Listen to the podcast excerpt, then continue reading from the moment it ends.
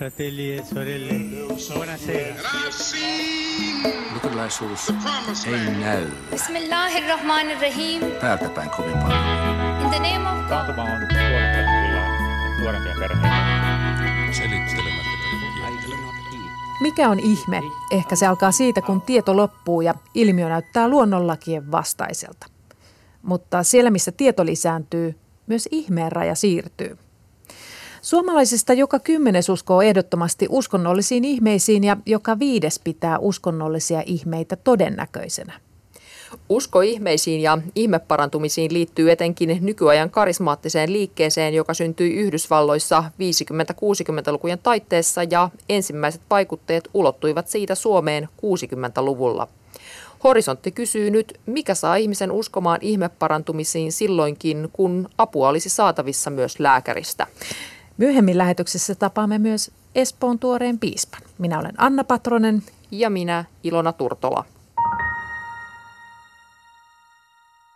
Tänään puhutaan siis ihmeparantumisista ja meillä on täällä vieraana uskontotieteilijä Outi Pohjanheimo, helluntaipastori, äh, teologian tohtori Matti Kankaaniemi ja kirkkoherra Jouni Turtiainen Espoosta. Mutta otetaan tähän alkuun vauhtia Tampereelta. Mulla on mielessä tämmöiseen virtsaamiseen liittyvät vaivat, joko virtsatulehdus tai semmoinen vaikeus pidättää ja myös joitakin, joilla on munuaisissa ongelmia. Jumala haluaa erityisesti näitä parantaa. Tuo kiitos aihe, kun jo hän toimii. Sun lihas särkyy erityisesti niin kuin käsivarren lihakset särkyy. Herra on nähnyt ja koskettaa ja vie ne särkyt pois tänä iltana. Mulla tuli mieleen aivokalvon tulehdus. Uskon, että Jumala haluaa koskettaa. Oikea polvinivelen vaivat tulee paranemaan tänään. Nyt sinä, joka on siellä ystävän kanssa, ota se ystävän mukaan tai ystävä rohkaise sitä, joka, joka kamppailee tämän kanssa. Tänään on pelastuksen päivä. Tänään Jumala voi muuttaa sun elämäsi. Tänään hän voi tulla voimallaan ja valtuudella ja kaikella mahdollisella sun elämääsi. Tässähän oli kyseessä Nokia-mission mission herätyskokous vuodelta 2008. Ohjelma oli Ylen Aat Zoom ja tässä viimeisimpänä äänessä oli Nokia-mission nokkamies Markku Koivisto, joka oli kokenut voimakkaan hengellisen heräämisen parannuttua syövästä. Ja enimmillään nämä Koiviston kokoukset vetivät paikalle jopa 11 000 hengen yleisön. Outi Pohjanheimo, seurasit tutkijana pitkään Nokia-missiota kokemuksesi perusteella, mitä luulet, miten tuo edellä kuultu tilanne tuosta jatkui? Um, no se, siitä varmaan näistä tapauksista kerrottiin myöhemmin. Niistä esimerkiksi siellä heidän nettisivuillaan, niin sinne toimitettiin todistuksia siitä, että kun kuulin tiedon sanoissa, laita käsi – kipeälle polvelle, niin sitten he kertovat näin, he toimivat ja sitten tapahtui parannus. Eli tota, nämä tällaiset kertomukset, niin ne muistetaan erittäin hyvin ja nämähän on niin taas dramaattisia, kiinnittää huomiota ja, ja tota, tämä on yksi sellainen, sellainen tapa, joka myös niin kuin levittää, levittää sanomaa ja myöskin tota kiinnostusta tähän liikkeeseen. Mm. Entä Matti Kankaaniemi, sä oot helluntai-pastori, teologian tohtori. Helluntai-liikkeeseen liittyy tämmöinen karismaattisuus tunnusmerkkeinä myös sairaiden parantaminen. Mitä luulet, miten tilanne eteni, niin parantuiko tosissaan joku? Sitä on tietysti haastavaa sanoa. Mulla on itse, kun on aika paljon tietysti ollut, ollut niin kuin ihan, ihan toimijana seurakunnassa ja näissä, mutta sitten myös, myös voisi sanoa vuosikymmenet lukenut tutkimusta aiheesta, niin – tullut isoja kysymysmerkkejä, niin kuin, tai siis sellaisia ajatuksia, että näitähän on monenlaisia liturgisia ympäristöjä, joissa näitä tapahtuu. Eli tapahtuu tämmöisissä hyvin vahvasti emotionaalisesti latautuneissa tilanteissa, joissa toimii nämä, nämä mekanismit, joista Outikin hyvin tuossa väitöskirjassaan kuvaa. Mutta sitten on, on niin tilanteita, joissa on, ollaan niin kuin täysin erilaisessa tilanteessa, hyvin latte ilman mitään fiiliksiä, ilman sitä ihmiskosketusta – ja, ja sieltä tulee sitten kertomuksia samalla lailla, että paranee. Ja kyllä mun oman kokemuksen mukaan niin ihmisillä on, on aika vahvoja kokemuksia ja, joita on, on myös sitten vaikea kiistää, että oikeasti aika ajoin myös paranee. Mm, no voidaan puhua siitä vielä myöhemmin. Mites meidän kolmas keskustelija Jouni Turtianen, sä oot kirkkoherra Espoosta. Karismaattinen liike rantautuu mm. Suomeen 60-luvulle ja sun ensimmäiset kosketukset on ollut siihen 70-luvulla. Mitäs ajatuksia tämä edeltä kuultu pätkä sinussa herätti? No ehkä vähän hämmentäviä ajatuksia, mutta toisaalta mä myöskin ymmärrän niitä ihmisiä, joilla on elämässä sairauksia ja kipuja, jotka haluavat, että, että niihin löytyy jotenkin semmoinen selkeä ja nopea vastaus, joilla on se kokemus, että jos he menee terveyskeskukseen, niin he saavat sieltä käteensä jonotuslapun ja sitten ehkä kahden tunnin päästä he pääsevät näkemään sen lääkärin selän, koska se istuu koko ajan siihen näyttöön päin selin ja kirjoittaa sitä diagnoosia ja kysyy sitten katsomatta sitä potilasta silmiin tai mihinkään. Ja sen jälkeen hän sanoo, no niin, asia on selvä, että kassan kautta sitten – sitten seuraava potilas. Että jos tämmöinen kokemus on niin kuin siitä suomalaisesta terveydenhuoltojärjestelmästä, että ei ole minkäänlaista katsekontaktia, ei koskettamista, ei tule kuulluksi eikä nähdyksi, niin sitten kun tulee tällaiseen parantumiskokoukseen, jossa sä oot keskipiste, sun sairautes otetaan niin, kuin niin vakavasti, että siihen tulee tämä napamies äh, tai nainen, joka panee käden sun hartialle tai siihen kipeälle polvelle, tai jos on kysymyksessä tämmöinen inkontinenssi niin kuin tässä, niin mä en tiedä mihin se käsi sitten laitetaan, mutta joka tapauksessa se niin kuin, äh, tulee niin kuin ihminen kohdatuksi sen kipunsa kanssa hänen puolestaan rukoillaan niin hyvänä jos ei siinä mitään tapahdu, niin mun mielestä se on ihme. Mm. Niin kuin Matti Kankaaniemi tuossa mainitsikin, niin sinä Outi Pohjanheimo olet tehnyt uskontotieteen väitöskirja, jossa tarkasteltiin Nokia-missiota. Nokia-missio oli myös gradusiaihe ja, ja vuonna 2004 valmistuneen Älkää peljätkö nimisen TV-dokumentin aihe. Niin mikä sinua alkoi vetää karismaattisessa kristillisyydessä? No oikeastaan se oli ihan sattuma, siis tämä karismaattisen kristillisyyden löytyminen. Mä etsin niin uskontoa ja parantamiseen liittyvää tutkimuskohdetta ja, ja tota, tätä kohdetta miettiessäni seisoin kaupan kassajonossa ja siinä oli sitten Seuralehden kannessa otsikkoissa luki jo satoja parantuneita Nokialla.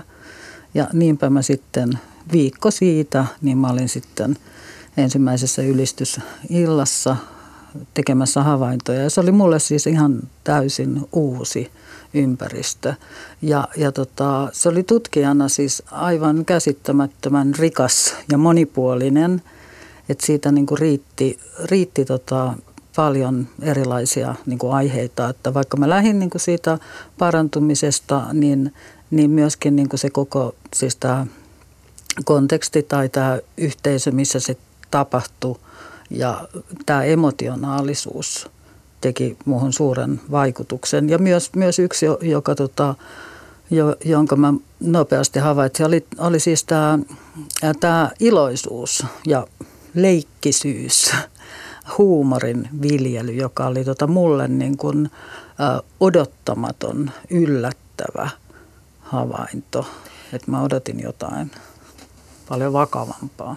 Nousiko siellä esiin se, että miksi ihmiset sinne menevät, miksi he hakevat apua rukousparannuksesta tai tämmöisistä ihmeistä? No oikeastaan tota, tähän kysymykseen mä vastasin enemmän niin kuin tästä mun teoreettisesta näkökulmasta lähtien. Eli tota, olisiko mahdollista, että lääketieteellisessä hoidossa – niin ei oteta huomioon tätä ihmisen niin kuin intuitiivista puolta. Ja, ja olisiko siis mahdollista, että ihmiset hakee sit tähän niin kuin intuitiivisen mielen niin kuin näiden odotusten niin kuin täyttymistä tai vastakaikua tällaisista konteksteista. Ja niin mä tulin siihen tulokseen, että ne on niin kuin palkitsevia – Mm. Ja, ja kuten, tota, mm. kuten Jouni, Jounikin tässä jo totesi, niin että siellä on, sutotetaan siellä vastaan, siellä, siellä herää toivo, siellä on niin kuin myötätuntoa, eli siis tällaisia niin kuin peri, perin tärkeitä asioita, nousi esiin siinä. Mm. No sä, sä siihen väitökseen tutkit rinnakkain myös sitten tämmöistä reiki, reikihoitoa, tämmöistä vaihtoehtoisen henkisyyden Joo. kenttää. Ö, mitä yhtäläisyyksiä ja eroja sä näit tämmöisessä karismaattisessa rukousparantamisessa ja sitten reikihoidossa niin kuin sen apua hakevan näkökulmasta? Että on, on ne, ovatko ne samantyyppisiä tilanteita?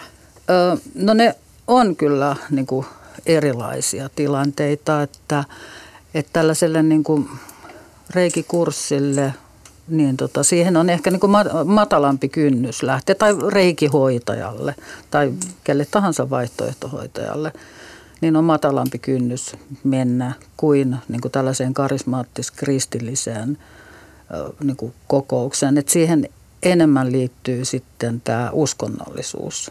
Mutta siinä mielessäkin se voi olla sattumaa, että minkälainen se oma ystäväpiiri on ja myöskin tietenkin niin kuin kasvatus varmasti vaikuttaa. Että jos on saanut vahvan kristillisen kasvatuksen, niin saattaa, saattaa sitten ennemmin kääntyä sinne karismaattis-kristillisyyden ja rukousparannuksen puoleen.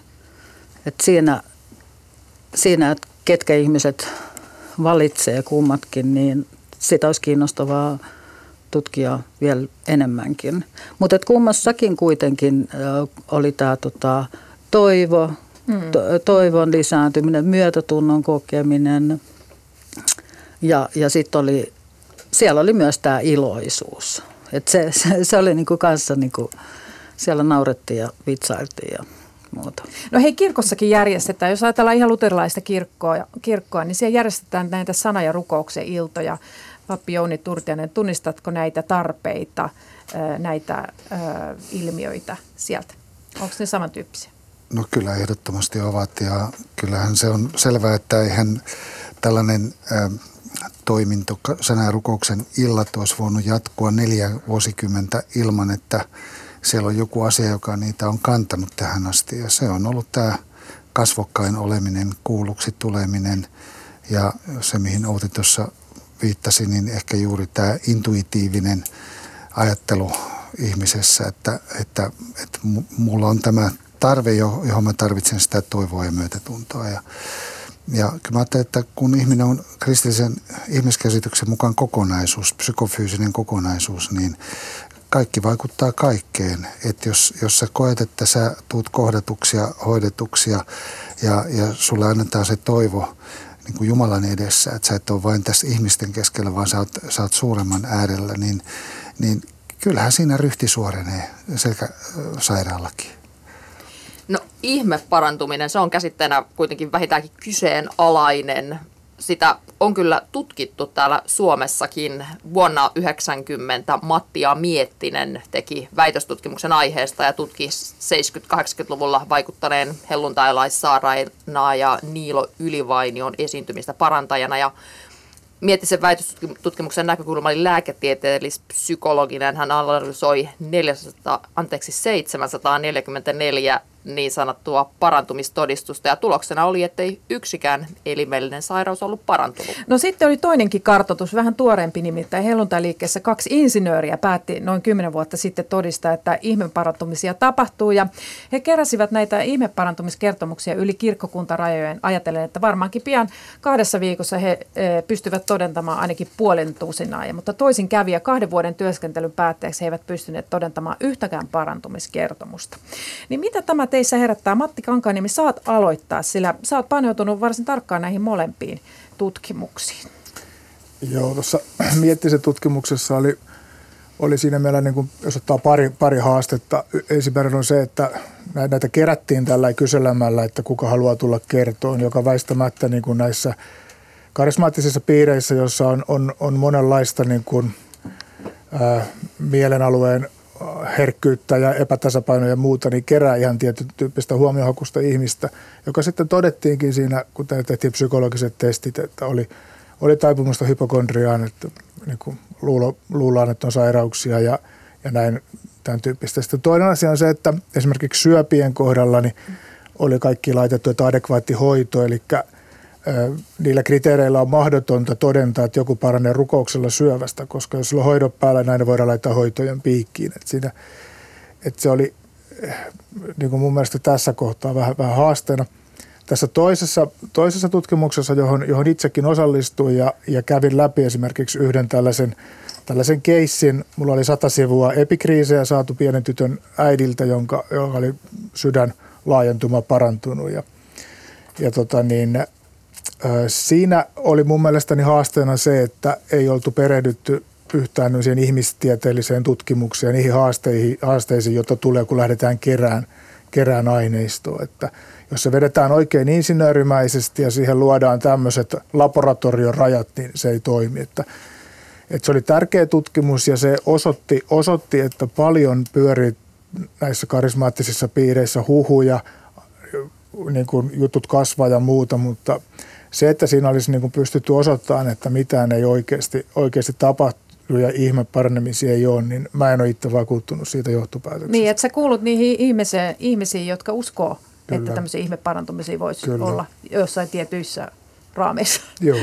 Okei, okay, no mitäs, mitäs? Niin, mitäs Jouni Turunen, mitä ajatuksia herätti? No tätä kyllä mä ajattelen ihan samalla tavalla, että, että kyllä mä jätän tässä tämän kysymyksen niin kuin avoimeksi ja sillä tavalla mahdolliseksi, että tietenkin kaikkea sellaista voi tapahtua, mitä ihmis niin kuin tiede ja osaaminen ja kyvyt, ei, ei, mihin ei, ei yllä – ja paljon jää sellaista salattua, mutta mä, mä näkisin tämän paranemisenkin niin kuin sellaisena prosessina, että, että jos mä tänään paranen syövästä, niin mä voin huomenna sairastua johonkin uuteen tautiin. Ja lopulta tulee se tauti, joka vie mut hautaan. Ja, ja, ja se, siinä mielessä niin kuin tässä kristillisessä ihmiskäsityksessä ja tässä toivossa niin kuin se lopullinen parantuminen on vasta sitten ylösnousemuksen päivänä. Silloin me tulemme ehyiksi ja meille annetaan jopa raamatun mukaan uusi ruumis. Joten ei mitään hätää. Tämä vanha matosäkki voi jäädä kaikissa rauhassa tänne. Ainakin mä menen jättää sen tänne, että sitten Kristus antaa mulle uuden ja, ja tyydytään tähän. Ja Outi Pohjanheimolla oli jotain lisättävää. Joo. Mitä sä ajattelet niin, tästä? Et, niin, miksi, miksi me tota ei kutsuttaisi näitä ihmeparantumisia äh, placebo-parantumisiksi. Hmm. Ajatteletko, että siinä on si- semmoisesta kyse? Joo, mä, on siis, mä, mä tuon niin kuin, tätä placebo-tutkimusta ihan uusinta tässä kanssa tässä väitöskirjassa. Ja, ja tästä tuli mieleen tämän Ted Kapsukin äh, tutkimus, jossa hän on siis tällaista vähän rituaalista parantumista nimennyt place- placebo-draamaksi. Niin sehän, sehän voisi niin kuin tässä niin kuin toteutua. Ja sehän on mysteeri lääketieteelle. Ja lääketieteessä myöskin tunnetaan nämä tällaiset spontaanit parantumiset. Eli sitten jos joku niin kuin yllättäen vastoin ennakko-oletuksia parantuukin, niin sitten se luokitellaan tällaiseen spontaaniin parantuminen. Samalla, samalla mä kyllä haluaisin sanoa tuohon, että, että toi varmaan ihan totta, että tämmöistä placebo-paranemista on, on aidosti olemassa, mutta meidän täytyy muistaa myös se, että, että tämmöisen ainakin minun ymmärrykseni mukaisen kristillisen näkemyksen mukaan myös se paraneminen, missä on mukana sytostaattihoidot ja, ja kaikki se lääketieteellinen osaaminen, mikä tänä päivänä on olemassa, sekin on Jumalan antamaa parantumista meille ihmisille. Että se, se ei, ne ei ole niin ristiriidassa eikä toisiaan poissulkevia, vaan täydentäviä. Tässä on sellainen niin filosofinen, tieteen filosofinen haaste, että meille tämä placebo siis se on, se on totta, että placebo tapahtuu, mutta meille voi tulla niin kuin aukkojen Jumalan tilalle aukkojen placebo. Eli parani kuka, mistä tahansa, että jos joltain aivokasvai häviää hetkessä, niin me sanotaan, että no, tämä on placebo, koska meillä on uskonnollinen suhde tieteeseen, Just mitä näin. mä oon tiedepiireissä niin kun kokenut nähnyt paljon. Tämä hyvä pointti. Että, siis mulla on itselläni tällainen kokemus, että, että mulla oli, oli vaimo raskaana. Hän oli kaksi eri lääkäriä todennut, että, että siellä on kuollut sikiö – ja kaikki keskenmenot oireet päällä tosi kovana ja muuta. Ja sitten mä otin tämmöisen hellutalaisen riitin mukaan öljypullon ja rukoilin hyvin sellainen tyrvääläisen heteronormatiivisesti örähtelemällä ilman mitään sen tunne, että vaimo oli säkkituolissa ja kertoi, että se oli silmän räpäyksessä niin kuin olisi heitetty pumpuliin ja, ja niin kuin kaikki kivut lähti. Ja sitten kun seuraavana päivänä oli, piti olla toimenpide, niin se oli niin kuin sitä keskeytettiin kaavinat ja muuta. Täällähän on elävä sikiö ja meidän Mimosa on nyt 15-vuotias. Halleluja. No niin, Elikkä... tällainen todistaa täällä väkevästi, mutta nyt Ilona, Ilonalan asia. Kuunnellaan Mahtavaa. tähän väliin, mitä uskontojen uhrien tuki ryn toiminnanjohtaja Joni Valkila ajattelee uskolla parantamisesta. Karismaattinen kristillisyys tuottaa monelle hämmennystä ja Valkila kertoo, että eniten puheluita yhdistykseen tulee juurikin Jehovan todistajan lestadiolaisuuden ohella karismaattisen kristillisyyden kentältä. Tähän nyt liittyy joitakin ongelmia. Yksi on se, että, että jos tämä uskolla parantaminen johtaa siihen, että jätetään käyttämättä näitä lääketieteen keinoja, niin se on tietysti ongelmallista. Että joissakin, joissakin tilanteissa saatetaan antaa ymmärtää, että, että se uskolla parantaminen riittää, että ei tarvita lääkäreitä tai lääkkeitä. Ja, ja sitten yksi, yksi, missä myös saattaa tulla pahaa jälkeen on se, että kun tällaiset mielenterveyden ongelmat yhdistyy tähän karismaattiseen kristillisyyteen ja uskolla parantamiseen. Ja tosiaan, tosiaan se, että, että vaikka mielenterveyden häiriöitä yritetään sitten parantaa uskolla ja jos sitten luovutaan lääketieteen keinoista, niin, niin se voi olla mun mielestä vaarallista. Outi Pohjaheimo, tapasitko sinä ken, niin sanotusti kentällä uskonnon uhreja, eli, eli kun sä oot tutkinut tätä Nokia-missiota, myös näitä reikihoitotilanteita, näitkö potentiaalisia uhreja, näitkö, että näistä tilanteista ei välttämättä hyvää seuraa? No en oikeastaan tota, siellä itse paikan päällä, että ennem, ennemminkin sitten nämä, jos näitä uhrikertomuksia tai näihin tapaan, niin ne on sitten niin kuin jälkeenpäin tai että he eivät enää sitten kyllä ole täällä läsnä. Mutta tota, niitä oli vähän, ää, mut, mutta siis kyllä selvästi on havaittavissa, niin kuin tota, Mattikin toi aikaisemmin tässä esiin, että, että täällä kentällä on paljon sellaisia herkkiä ihmisiä, varmaan keskimääräistä enemmän kuin jostain, jos ottaa otos jostain muualta. Ja, ja tota on, sikäli on niin kuin hyvin mahdollista sitten, että, että, tota, että se tulee aiheuttaa se herkkäuskoisuus ongelmia. Mutta niin, niinhän meillä on, siis sattumalta just kuulin radiosta tästä, puhuttiin näistä nyt näistä tota, nettihuijauksen uhriksi joutuneista ihmisistä, niin, niin tota, että kyllähän me ollaan koko ajan kaikki jotenkin alttiita joillekin. Jouni Turtiainen, sinä jouduit vuonna 2014 rajaamaan sitä, mitä kirkossasi tapahtui. Silloin oli pinnalla esirukoilija Pirkko Jalovaara, joka oli parikymmentä vuotta kiertänyt evankelistuterilaisissa kirkoissa rukoilemassa sairaiden puolesta, niin lyhyesti mitä tässä tapauksessa kävi? No siinä kävi näin, että ö, olin saanut tietooni tällaista hänen rukouskokouksissaan tapahtunutta, voisi sanoa manipulaatiota tai jopa hengellistä väkivaltaa, jossa jonkun henkilön osalta, jonka, jolla oli jalka ollut kipeänä, niin, niin hänen rukouksensa jälkeen hän oli kehottanut jättämään sitten noin kyynärsavat pois. Ja sen seurauksena tietysti oli sitten vielä enemmän tullut haveria ja vahinkoa sille kipeille jalalle. Ja, ja tuota, tämä oli tietysti paitsi hänelle fyysisesti kipeä kokemus, mutta tietysti se oli myöskin hänelle henkisesti vaikea asia ja hengellisesti hän joutui kriisiin siinä, että eikö Jumala nyt kuullutkaan sitten rukousta. Ja, ja, ja tällaista. Ja sitten tämän seurauksena, kun oli sovittu, että on, meillä oli hänen kanssa ollut siihen asti ihan ok vuosikaudet yhteistyötä, niin, niin sitten siinä tilanteessa otin yhteyttä meidän piispaan ja piispa Luoman kanssa sovimme, että, että nyt pistetään sitten ää, niin kuin puhalletaan peli poikki tässä, tässä osassa ja, ja, ja tuota, otettiin sitten keskusteluun Pirkko Jelovaaran kanssa tämä tämä illan tapahtumat ja, ja tuota, silloin sanoin sitten omalta puolelta, kun hän ei oikein enää hyväksynyt sitä, että tila, tilanne olisi peruttu, niin mä sanoin, että ei sitä tilannetta tarvitse perua, mutta, mutta sovit, mä sanoin, että minä nyt sanon näin, että sinä et voi siinä illassa mm. olla. Joo, mitä sä ajattelet, tota, Jouni Turtianen, miten, missä menee karismaattisuuden rajat tällä hetkellä kirkossa? Jaa, tuo on kyllä hyvä kysymys. Mä sanoisin, että se on enemmän tämmöinen veteen piirretty viiva. Eihän meidän kirkossa muutenkaan ole mitään rajoja. Mm. No entä sitten helluntalaisuudessa? Niin, entä helluntalaisuudessa? Joka mä ajattelen, että tosi tärkeää olisi sellainen vastuullinen kokonaisuus, jossa jokainen toimija on vastuussa jollekin toiselle. Että näitä väärinkäytöksiä, joita tapahtuu paljon, paljon karismaattisen uskonnollisuuden piirissä, niin niillä on aika tyypillistä se, että joku ihminen pääsee niin kuin sellaiseen valta-asemaan tai jotenkin semmoiseksi sankarihahmoksi, että siinä ei ole valvovia systeemeitä eikä ole järjestelmiä. Ja, että ei ole tällaista tilannetta niin kuin tässä, että kirkkoherra puhuu piispan kanssa ja sitten pohditaan yhdessä, että mitä tehdään, että tuli tämmöinen epäkohta.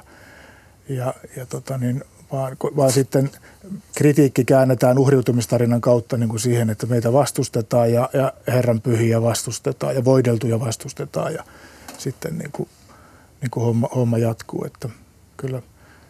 Tämä oli hyvä, mitä Outi heittää herkkäuskoisuuden ylipäätään. Näitä on urheiluseuroissa muualla aina, aina niin kuin tietynlaiset manipulatiiviset ihmiset hakee sellaisen paikan, missä ne pääsee sitten toteuttamaan itsensä. Kenen on ylipäänsä vastuu, jos jos ihminen esimerkiksi tämmöisessä karismaattisessa kokouksessa joutuu vaikka pyörätuoliin?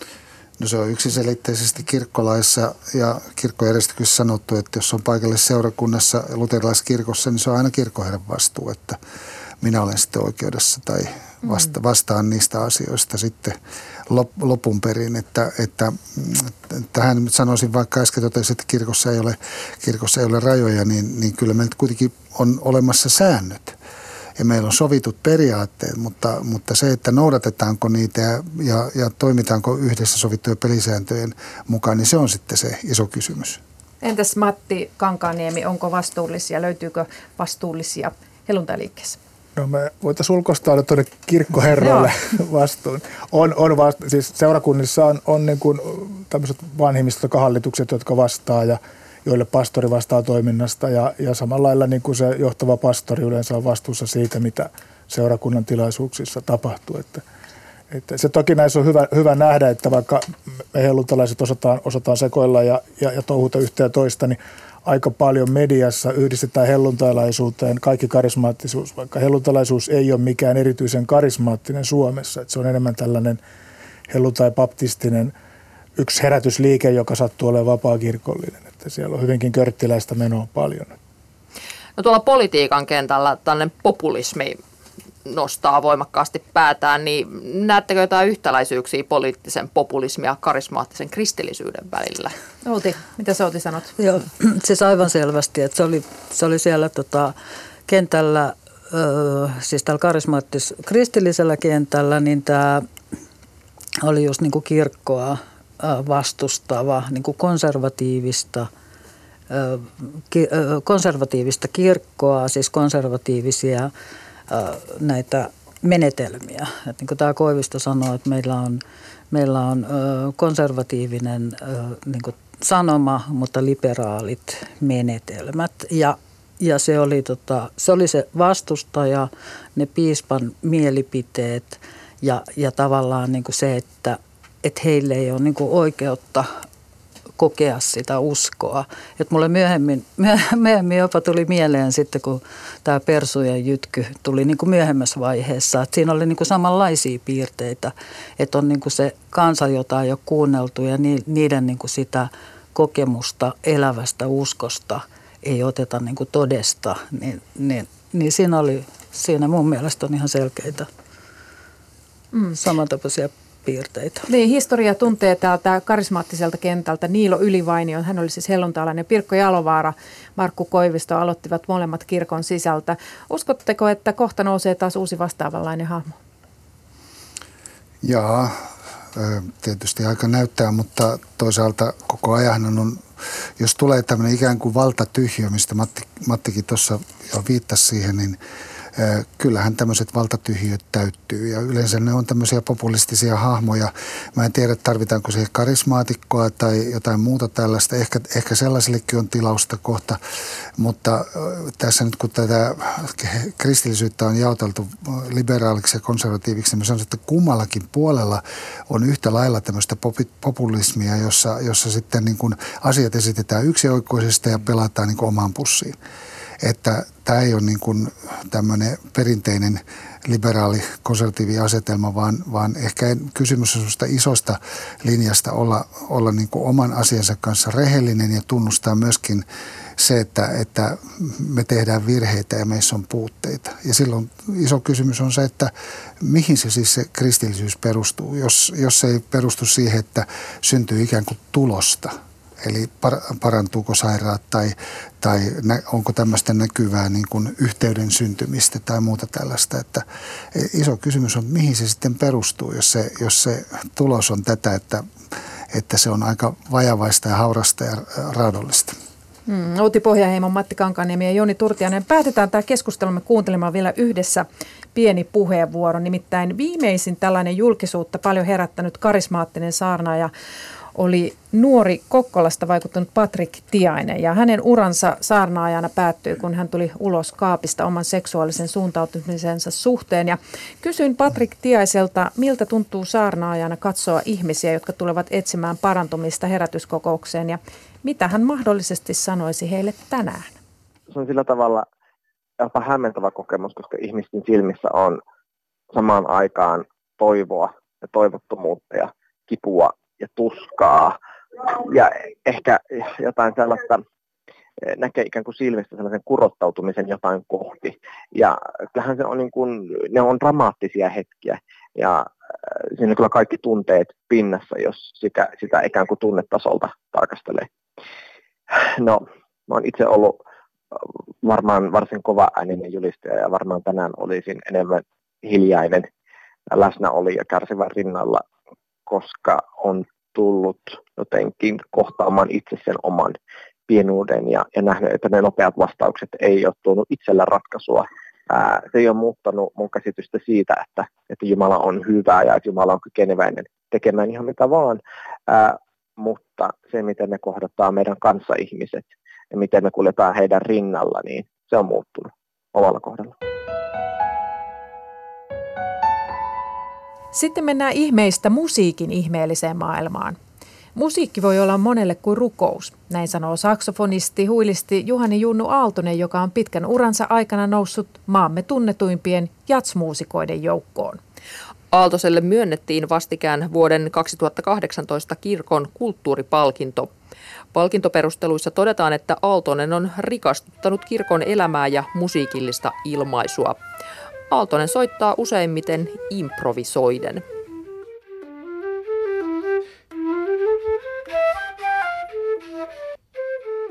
Mutta maailmassa tapahtuu paljon omituisia asioita ja mä oon yksi niistä. Sitten, että onneksi kävi niin, vaikka mä viimeiseen asti kyllä taistelin vastaan. Joskus 14-vuotiaana sain kitaran, ja josta mä en siis ymmärtänyt mitään. Mä opettelin ihan se oman tekniikan soittaa sen solmulla. Sitten tärkeä väline kyllä myöhemmin, koska sen kautta mä opin nuotit ja mä opin soinnuista tietyt asiat, että tämä on se, se lähtökohta on ollut. Ja sitten myöhemmin tuli mukaan elokuvissa siihen aikaan musiikki, leffoissa kaikessa ja näkyi saksofonia tällä ja niin mä kiinnostuin saksofonista. Vaikka ensirakkaus oli kyllä kitara, mutta sitten saksofonista tuli se sitten ja sitä kautta tietysti huilu ne tuli sitten ihan niin kuin tavallaan niin kuin sattumanoikusta kaikki. Että se ei tapahtunut silleen, että mä olisin mennyt johonkin musiikkiopistoon, vaan mä näin niin kunassa saksofonin, ostin sen ja se läksi niin. Ja sitten huilu tuli siinä sivuun, että ei ollut koskaan tarkoitus, että mä tekisin ammatikseni. Että se olisi vaan sellainen viikonloppu soitin, että sitten jos on duunissa jossain, niin sitten saa vähän lisätuloja. Näin se lähti ajattelit myös, että et musiikkia välttämättä opiskele, mutta niin vaan päädyit Sibelius Akatemiaankin. Elämä on niin täynnä kaiken maailman sattumia. Siinä vain yksi muusikko, jonka mä tunnin, tunsin hyvin pinnallisesti, ehdotti, että Sibelius Akatemia voi pyrkiä syksylläkin. Tämä oli vuonna 1961. Niin tota, mä laitoin sinne sitten hakemuksen ja puolentoista vuoden huilusoittotaidolla – niin lähes omatoimista kaikki, niin menin sinne, pyrin ja, ja läpäsin. Että siitähän se lähti sitten. Se, miten se koko muusikkoura on mennyt, että se oli, koko ajan oli päällä tällainen maksimaalinen hätä ja minimaalinen tieto. Ja sitten kumminkin piti selvittää se homma. Että sitähän se on ollut. Ja, että se, on, se on ollut tavallaan oikeastaan sellainen jonkinnäköinen tie huippuurheilijaksi. Ne tietää kyllä, kuinka kova se homma on.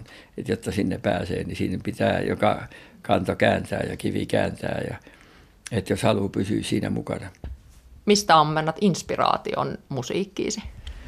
No jos puhutaan niin kuin tänä päivänä, niin, niin sehän kyllähän se tulee, kun se tulee niin kuin tästä hengellisestä alueesta. Sieltä se tulee kyllä kaikki. Se on se, se mikä sytyttää, ja koska se kuva koko musiikista, sen tekemisestä koko sen musiikin voimasta ja sisällöstä, se muuttui kertalaakilla. Se ikään kuin sai uudet silmälasit, se muuttui koko se kuva, että miksi mä tätä teen. Tästä tulee se inspiraatio ja sitten ja se on niin kuin aika jännää. Musiikinhan mä oon oppinut niin kuin maailmassa, mutta sisältö tulee raamatusta. Kerroit, että päivittäin tutkit raamattua. Kyllä se on mun tärkein lähde. Kaikki. Se on yleensäkin koko päivää ja mun elämään yleensäkin, niin kyllä ne lähtee kaikki sieltä. sieltä tulee se, mutta se johtuu siitä, mä oon kokenut, että mä oon sellainen niin u- uudesti syntynyt. Ja se, se on aika mielenkiintoinen asia, sitä ei voi ymmärtää muuta kuin sellainen, joka itse on uudesti syntynyt.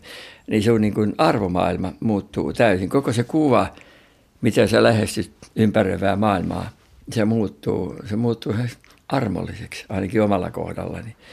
Jos tulee sellainen, niin kuin mä itse koin, että musta on tullut että tärkein, mitä mä teen ja minkä takia mä raamattu luen ja, ja soitan ne kaikki, että mä haluan siunata ihmisiä. Mä, ihmisten, mä siunaan ihmisiä, mulla on mitään oikeutta tuomita.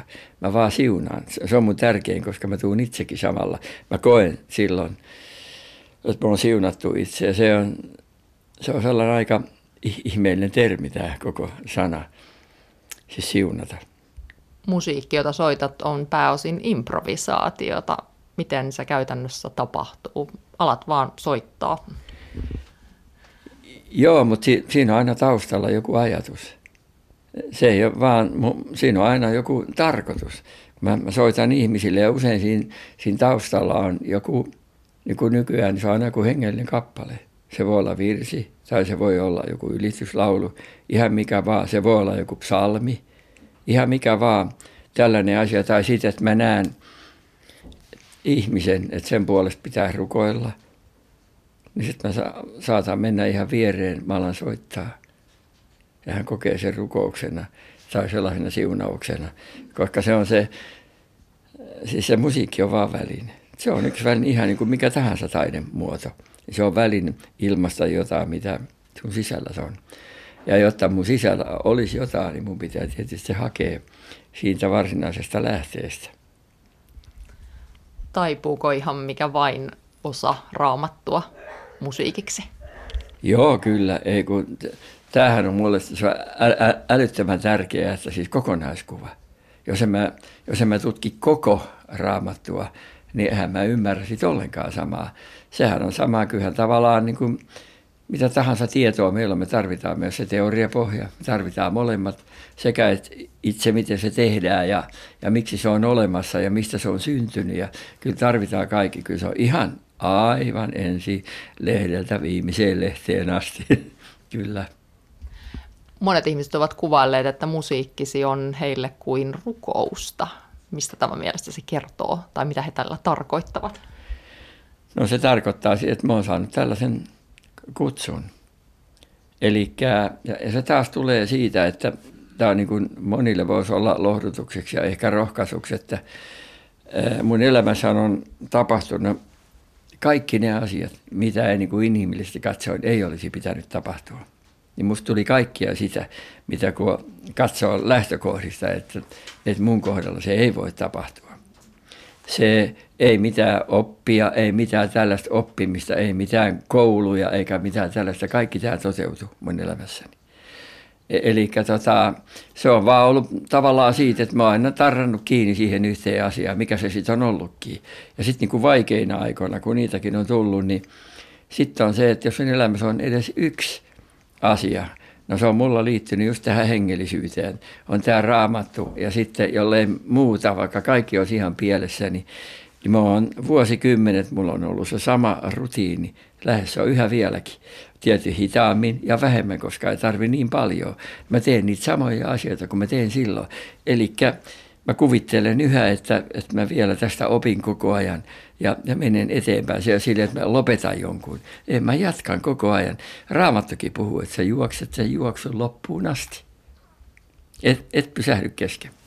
Onko joku semmoinen erityinen sanoma, jota haluat musiikillasi välittää? No kyllä se on tämä siis rukous. Se on se sellainen, ja, ja rukous tarkoittaa aina, jos sä rukoilet Jumalta jotain, se on aina jotain, se on aina hyvää. Se aina antaa sulle toivoa. Se aina, se viestittää sulle jotain sellaista, mikä luo sinussa niin kuin elämää. Siis sitä se mulle on. Se ei ole vaan musiikki, se ei ole vaan hyvää oloa, vaan, vaan se, on, se, se on selkeästi, se on selkeästi enemmän. Kerrotaan vielä, että Espoo on saanut uuden piispan, kun teologian tohtori Kaisamari Hintikka vihittiin sunnuntaina virkaansa. Hintikka työskenteli aiemmin luterilaisen maailmanliiton apulaispääsihteerinä Genevessä. Seuraavassa hän kertoo, mikä hänestä kirkon sanomassa on tärkeää. No kyllä tietysti oikeudenmukaisuus on semmoinen asia, joka, joka nousee niin vahvasti evankeliumin sanomasta. Ja sitten se semmoinen avaruus, se lupa olla ja lupa tulla, joka, joka on niin kuin se, mitä ihmiset tänä päivänä kyselee paljon, että saanko mä olla sellainen kuin mä olen. Ja että kirkko olisi sellainen paikka, jossa saisi olla sellainen kuin on, jossa ei tarvitse suorittaa ihmisenä olemista. Espoon piispa Kaisamari Hintikka, olet edellisessä työpaikassa luterilaisessa maailmanliitossa ollut sorvaamassa juurikin linjausta sukupuolten välisestä oikeudenmukaisuudesta. Mitä tämä sukupuolten välinen oikeudenmukaisuus, miten sitä edistetään käytännössä kirkossa? No siinä nimenomaan puhutaan oikeudenmukaisuudesta eikä tasa-arvosta ja sillä oikeudenmukaisuudella haetaan sitä, että niitä, joiden asema ei ole niin vahva – kuin, kuin toisten, niin niitä, niitä nostetaan enemmän. Ja tämä on itse asiassa semmoinen, missä meidän pitäisi kirkko, kirkossa kiinnittää huomiota kaiken kaikkiaan, että ketkä on ne, jotka ei saa ääntänsä kuuluviin, ketkä on ne, jotka ei ole osallisia kirkossa, ja miten me voitaisiin aivan erityisesti tukea ja vahvistaa niitä ihmisiä, jotta he voisivat olla ihan yhtä paljon jäseniä ja, ja päätöksenteossa ja, ja siinä kirkko- ja seurakuntayhteisössä mukana kuin, kuin muutkin. Ketkä sinusta tällä hetkellä eivät ole osallisia? No tietysti kun puhuttiin tästä LMLn asiakirjasta, niin, niin kyllä meillä edelleen on ylimalkaa niin kuin naiset ja miten sukupuoli määrittää sitä meidän paikkaa ja, ja näkyvyyttä kirkossa. Mutta sitten myöskin niin sellaiset ryhmät kuin vammaiset, kielivähemmistöt, ähm, ylimalkaa sellaiset ihmiset, jotka ei tule ehkä siitä semmoisen niin kuin valtakulttuurin keskuksesta kirkosta. Ne ihmiset, jotka ei tule vahvoista herätysliiketaustoista, joilla ei ole vahvoja kirkkojuuria omassa suvussaan ja perheessään, niin miten ne löytäisi paikkansa kirkosta myöskin? Suurissa kaupungeissa erotaan kirkosta myös Espoossa. Voiko tätä kehitystä mitenkään jarruttaa? No kyllä sitä nyt varmaan voi jarruttaa kyllä, ei, sitä ei voi kääntää sitä kehityksen suuntaa. Et jarruttaminen tietysti on se, että yksi keino on nimenomaan se, että se kirkko on enemmän olemassa ihmisille. Kirkko on merkityksellinen ihmisille ja ehkä sitä varten meidän pitäisi puhua myöskin niistä asioista, mitä me jo tehdään, kuten diakoniatyö julkisemmin ja avoimemmin. Ja, ja sitä, että ihmiset näkevät, että he voivat olla myöskin osana kirkkoa mukana tekemässä hyvää. Ja se kirkon merkityksellisyys on tietysti se iso juttu. Mutta sitten ylimalkaa se, että, että meidän kirkkona täytyy myöskin oppia uusi tapa olla kirkko suomalaisessa yhteiskunnassa ja siinä paikallisyhteisössä tässä tilanteessa, missä me ei olla enää eh, itsestään selvästi enemmistökirkko, ei olla itsestään selvästi yhteiskunnallinen instituutio, mutta, mutta me voidaan olla uudella tapaa kirkko ja uusilla tapaa seurakunta osana sitä ihmisten elämää ihan niiden siinä paikallisissa kotikulmilla ja paikallisissa kuvioissa. Ensi viikolla jälleen uusi horisontti.